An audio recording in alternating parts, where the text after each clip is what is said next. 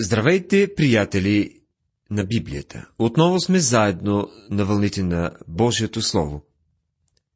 При нашето изучаване на книгата на пророк Исаия, ние се връщаме в началото на 6 век преди Христа. Пророк Исаия описва събития, записани за трети път в Божието Слово. В историческите книги на царете и в книгите на литописите. Асирия заплашва Ерусалим с завладяване. В миналото предаване видяхме и реакцията на Езекия, която бе правилна. Сега продължаваме да следиме тези събития, които са записани в 37 глава на книгата на пророк Исаия. И тъй слугите на цар Езекия отидаха при Исаия, и Исаия им рече, така да кажете на господаря си, така казва Господ. Не бой се от думите, които си чул, с които слугите на асирийския цар ме похулиха. Глава 37, стихове 5 и 6. Това е насърчение от Господа чрез Исаия. Бог дава уверение на Езекия, че богохулството на Асирия не е обягнало от неговото внимание. Така също Бог не може и няма да пренебрегне това. Ето, аз ще туря в него такъв дух, защото като чуе слух, ще се върне в своята земя и ще го направя да падне от нож в своята земя. Книгата на пророк Исаия, 37 глава, 7 стих. Казва се, че няма да падне убит някъде близо до Ерусалим при бойни събития, но в своята си земя. И това ще се изпълни съвсем буквално, както ще видим. Бог декларира унищожението на Асирия. Когато Рафсак се завърна при армията си, той научи, че царят на Асирия бе напуснал Лахис и се бе отправил на война с Ливна. Дойде слух, който гласеше, че основната част от асирийската войска е била атакувана от армията на Египет. Рапсак вер, временно се оттегли от Ерусалим, за да окаже помощ на основната част от асирийската армия, но, за да не загуби достоинство, той изпрати послание от Сенехерим до Езекия, в което се казва «Ще се завърна». Посланието представляваше още един опит да се разклати вярата на Езекия в Божието избавление. Така да говорите на юдовия цар Езекия, да речете Твоят Бог, на когото уповаваш, да те не мами, като казва, Ерусалим няма да бъде предаден в ръката на асирийския цар. Ето ти чу какво направили асирийските царе на всичките земи. Как ги обрекли на изтребление, та ти ли ще се избавиш? Боговете на народите избавиха ли уния, които бащите ми изтребиха? Гозан, Харан, Ресев и еденяните, които бяха в Таласар. 37 глава, от 10 до 12 стихове. Тук той отива отвъд казаното преди, твърдейки, че никой от боговете, на която и да е нация, не е спасил народа си от ръката на асирийците. И продължава, къде е ематският цар, арфатският цар и царят на града Сефаруим на Ена и на Ава. Той цитира тук конкретни исторически факти, на които е много трудно да се отговори. Сега забележете това, което направи Езекия. Това е нещо, което всеки от нас трябва да прави, когато срещне проблем. Молитвата на Езекия. Когато Езекия взе писмото от ръката на посланиците да го прочете, Езекия възлезе в Господния дом и го разгъна пред Господа. 37 глава, 14 стих. Когато Езекия получи писмото, той отиде директно при Бога и го разгъна пред него. И сега следва една от наистина великите молитви в писанията. И Езекия си помоли пред Господа, като каза, Господи на силите, Боже Израилев, който седиш между херовимите, ти и само ти си Бог на всичките земни царства. Ти си направил небето и земята. Глава 37, стихове 15 и 16. Нито един образован израелянин не вярваше, че Бог бе някакво местно божество, което обитаваше само и единствено в този храм, като някаква малка котийка в Ерусалим.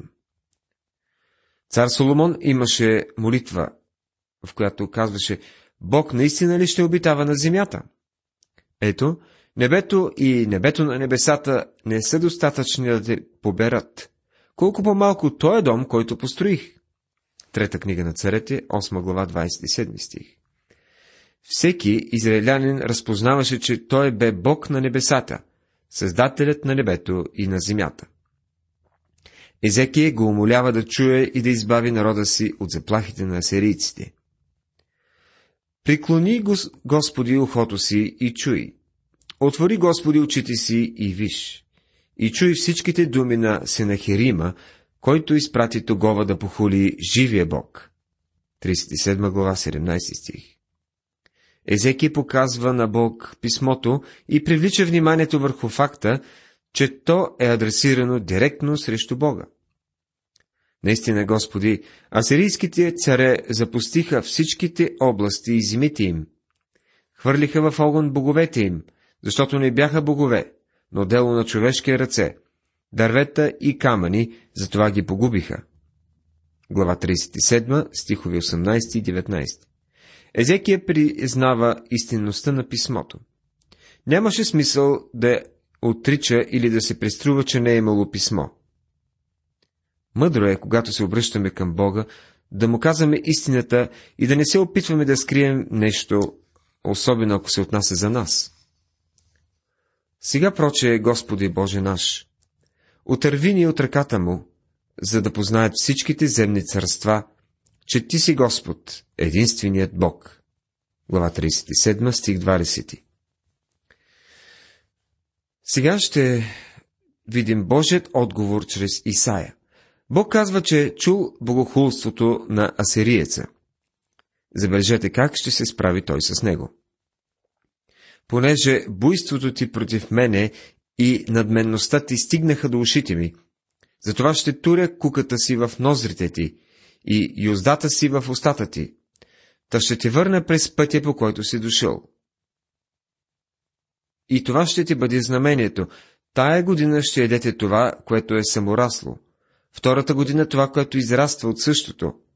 А третата година посейте и поженете, насъдете лузя и аз ще плода им.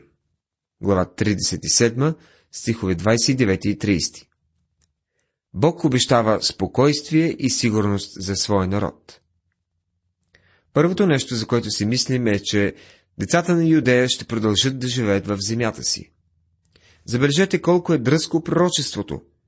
Затова така казва Господ за асирийския цар.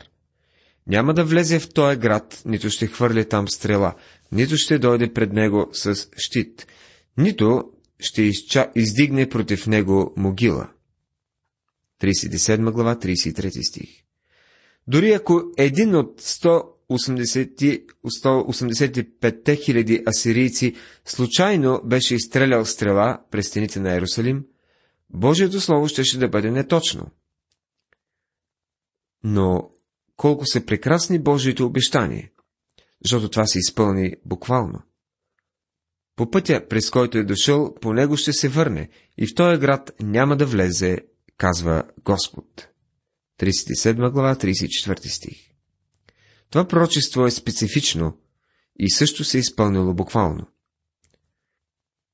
Тогава излезе ангел Господен, та порази 185 000 души в асирийския стан. И когато станаха хора на сутринта, ето, всички уния бяха мъртви трупове. Глава 37, стих 36. На сутринта мъжете, които бяха поставени на пост по стените на Иерусалим, видяха една поразителна гледка. Враговете, от които толкова се страхуваха, сега бяха безжизнени трупове. И тъй асирийският цар Сенахерим се тръгна, да отиде, върна се и живееше в Ниневия. Глава 37, стих 37. А сега ще видим какво се случи с асирийския цар. И то е обяснено в 38, 38 стих. Като се кланеше в капещето на бога си Нисрох, неговите синове Адрамелех и Сарасар го убиха с нож и побягнаха в Араратската земя. А вместо него се възцари сина му Есарадон. Светската история потвърждава факта, че Сенахерим е убит от синовете си. Приблизително по това време Великото Асирийско царство започва да се разпада и в последствие бива превзето от Вавилон. Бог вече беше открил това на Исаия, че той е приготвил царство надолу по поречието на река Ефрат, което ще отведе в плен Южното царство. Бог знаеше, че въпреки, че ще освободи народа си чрез това страшно чудо в дните на Езекия, щяха скоро да дойдат дните, в които той отново щеше да каже Ови, грешни народе, люде натоварени с беззаконие, роде на злодейци, чада, които постъпвате разследно. Оставиха Господа, презряха Светия Израилев, отделиха се и се върнаха назад. Преминаваме към глава 38. В тази глава ще разгледаме молитвата на Езекия, след като му съобщават, че ще умре. Обещанието за изцеление и чудото на слънчевия часовник. Тази глава ни разказва за болестта, молитвата и изцелението на Езекия. Добре е да помним, че докато Езекия беше заобиколен от опасността на асирийските войници, той бе поразен от Цирии. Избавянето му от смърт трябва да е било приоритетно пред разбиването на асирийският враг. Това се случи по време на обсадата и отговорът на молитвата трябва да е обнадеждил сърцето му по отношение на предсказанието на Исаия за предстоящото освобождение на Ерусалим. Езекия управлява 29 години. Той царува 15 години след това събитие, следователно се е разболял на 14-та година от царуването си. А освен това се казва, че Сенахерим възлезе срещу Ерусалим в 14-та година от царуването на Езекия. Всичко това означава, че се е случило в една и съща година. Както болестта на Езекия, така и обсадата на Ерусалим от асирийците. В това време Езекия се разболя до смърт. И пророк Исаия, Амосовият син, дойде при него да му рече. Така казва Господ. Нареди за дома си, понеже ще умреш и няма да живееш. 38 глава, първи стих. Интересен е начинът по който започва тази глава. В това време. За кое време говори Исаия? Той говори за времето, в което той и Езекия живеят. Езекия бе смъртно болен. Имаше проблем с някакъв цирий, който бе на път да го умори. За връх на всичко това, той имаше проблеми и с асирийците. Има и такива, които смятат, че цирият на Езекия бе или рак, или проказа, или нещо подобно – Каквото и да е било обаче, то е било смъртоносна болест и неговият момент да умре бе настъпил. Смъртната присъда бе донесена на Езекия от Исаия. Вярно е, че тази смъртна присъда очаква всеки един от нас, въпреки че ние не знаем нито деня, нито часа. Но ние знаем това. Определено е на човеците еднаш да умрат, а след това настава съд. Послание към евреите, 9 глава, 27 стих. Това е небесна дата. Ако всеки от нас знаеше точното време, нашият начин на живот щеше да бъде различен.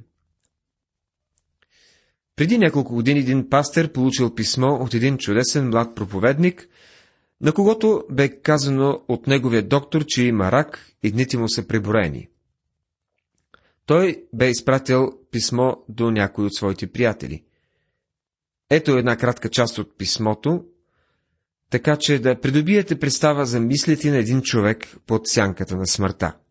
Цитирам. Едно нещо открих пред, преди последните няколко дни.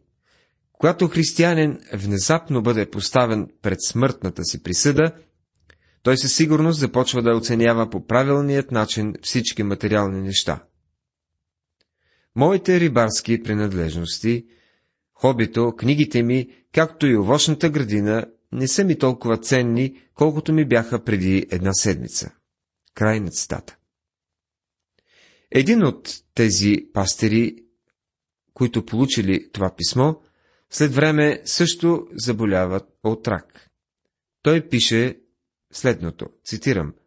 Моят доктор ми каза, че е мислил, че ми остават само три месеца живот. А сега мога да свидетелствам за верността на казаното от младия проповедник. Бе удивително как определени неща внезапно станаха истински незначителни. Едно от тези неща бе моят том. Аз мислех, че няма да живее в него повече и със сигурност той стана незначителен за мен. Но мястото, където щях да отида, стана изключително важно за мен. Бог имаше други планове, за което аз съм действително благодарен. Благодаря му и го хваля за всеки нов ден, който той ми подарява. Край на цитата. Какво направи Езекия, когато бе изправен пред смъртта? Във втория стих се казва, тогава Езекия обърна лицето си към стената, да се помоли Господу, казвайки, Моля ти се, Господи, спомни си сега как ходих пред Тебе с вярност и с цяло сърце и върших това, което е угодно пред Тебе. И Езекия плака горко. Ние вече видяхме, че Езекия знае да се моли, когато разгъна писмото от Сенахерим пред Господа. Сега е настъпило време, в което един мъж може да плаче. Сигурен съм, че и младият проповедник, на когото са казали, че умира от рак, когато е научил резултатите от доктора, също е плакал. В такива моменти не можеш да направиш нищо друго, освен да плачеш. Освен това обаче Езекия се помоли за живота си. Този човек имаше добро име пред Бога и според Моисеевия закон това бе правилният начин, който да, по който да постъпи. В четвърта книга на царете, 18 глава, 5 стих, се казва за Езекия. На Господа Израилевия Бог упова. Нямаше подобен немо между всичките юдове царе, ни между уния, които бяха подир него, нито преди него. Езекия беше изключителен човек. Наистина той не се хваляше, когато заяви това. Тогава дойде Господното слово към Исаия и рече, Иди и кажи на Езекия. Така казва Господ, Бог на баща ти Давида. Чух молитвата ти, видях сълзите ти. Ето аз ще приложа на живота ти 15 години. Глава 38, стихове 4 и 5. Това е едно обещание за изцеление. Бог наистина чу и отговори на молитвата му и удължи живота му с 15 години. Той не го направи заради Езекия, но съвсем ясно заявява, че го е направил заради Давид. Това не е причината, поради която днес Бог чува нашите молитви. Той чува нашите молитви заради великия Давидов син, Господ Исус Христос. В 16 глава на Евангелието Йоанна Господ казва В оня ден няма да ми питате за нищо. Истина, истина ви казвам, ако поискате нещо от Отца, той ще ви го даде в Мое име. До сега нищо не сте искали в Мое име. Искайте и ще получите, за да бъде радостта ви пълна. Вие и аз можем да отидем при нашият небесен баща с нашите молби, но в името на Христос. Да се молиш в името на Христос означава, че ти си в Христос и че ти си молиш да бъде Неговата воля. Това означава, че ще му угодиш. Понякога той ще те изцели, друг път няма да те изцели. Той е този, който решава. В шестия стих се казва, ще избавя и тебе и този град от ръката на асирийския цар и ще защитя този град. Бог свързва освобождаването на Ерусалим от асирийците с освобождаването на Езекия от смърт. Божият отговор на една молба ще окоръжи сърцето на вярващия, че той ще отговори и на други негови молби. И това ще ти бъде знамение от Господа, че Господ ще извърши това, което каза. Ето, ще върна сянката 10 градуса на Дире, които е изминала върху слънчевия часовник на Ахаза. И тъй, слънцето се върна на Дире 10 градуса които бе изминало. Книгата на пророк Исаия, 38 глава, стихове 7 и 8. Бог му даде ясен знак, с който го увери, че ще отговори на молитвата му. Дженингс в изучаването на тази книга превежда този стих така. Ще накарам сянката да се върне 10 стъпала назад, които е изминала върху слънчевия часовник на Ахаза. И слънцето се върна назад 10 стъпала, които беше изминало. Преводът на градуси може да бъде и стъпала. Коментара е, че можем да се пренесем мислено на мястото на Езекия в неговата стая. Там лежи царя, все още проснат на леглото си, но вече не с лице към стената, а с проблясък на надежда в очите, докато гледа през прозореца към градините, сред които се вижда колона с няколко стъпала, водещи към нея, и поне 10 от тях се намират в сянката на колоната. Защото слънцето е излязло толкова ниско, че колоната да хвърли сянката си върху толкова стъпала. Но до сега затъмнените стъпала се вече обляни от ярка слънчева светлина. Това е знамението, за което беше помолил царя. Ето какво писа юдовия цар Езекия, когато се бе разболял и оздравя от болестта си. 38 глава, 9 стих. И следва поемата на възхвала на Езекия. Следващите стихове са добро описание на смъртта от някой, който е бил близо до нея. Много хора вярват, че Езекия е написал и Псалом 116 по това време. Сега възниква въпросът. Има ли право Езекия да иска от Бога да му удължи живота? В 20 стих казва, Господ е близо да ме спаси.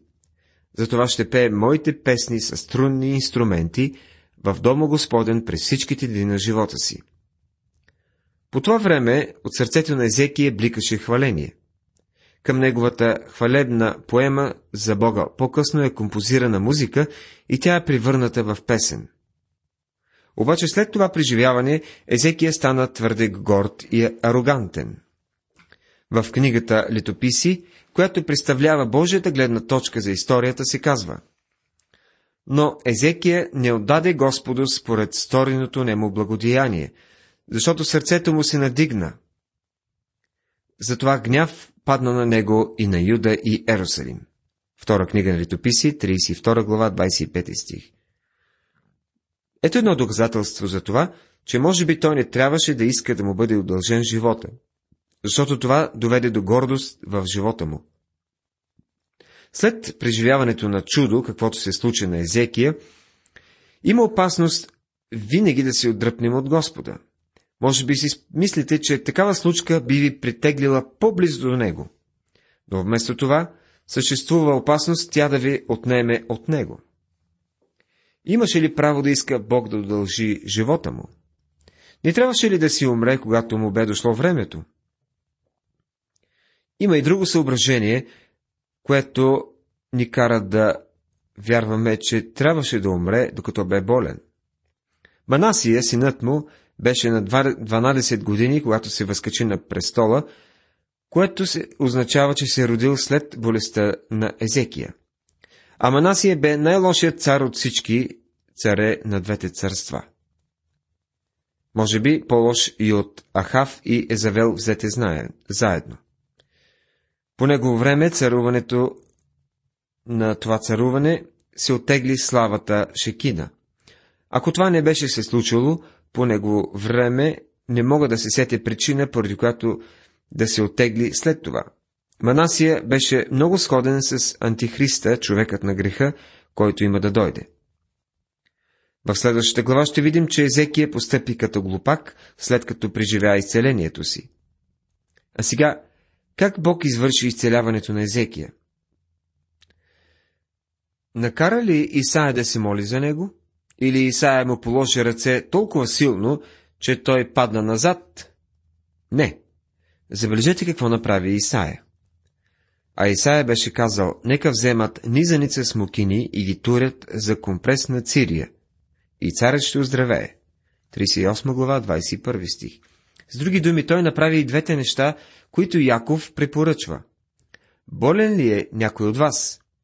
Нека повика църковните презвитери, нека се молят над него и да го помажат с масло в Господнето име. Това помазване не е ритуално, нито обредно. Маслото е с лечебна цел. Старейшините трябваше да се помолят за този, който е болен. Това, което казва Бог чрез Исаия и чрез Яков е едно и също. Когато се разболеете, молете се и повикайте лекаре. Бог очаква от нас да бъдем здравомислищи. Уважаеми приятели, в нашето предаване изучавахме 37 и 38 глави на книгата на пророк Исаия. Заплахата на Сенехерим, насърчението на Езекия чрез Исаия, унищожението на многохилядната армия и чудото с изцелението на Езекия, това са велики събития чрез един велик Бог. И този Бог е все още на наше разположение. Бог да ви благослови.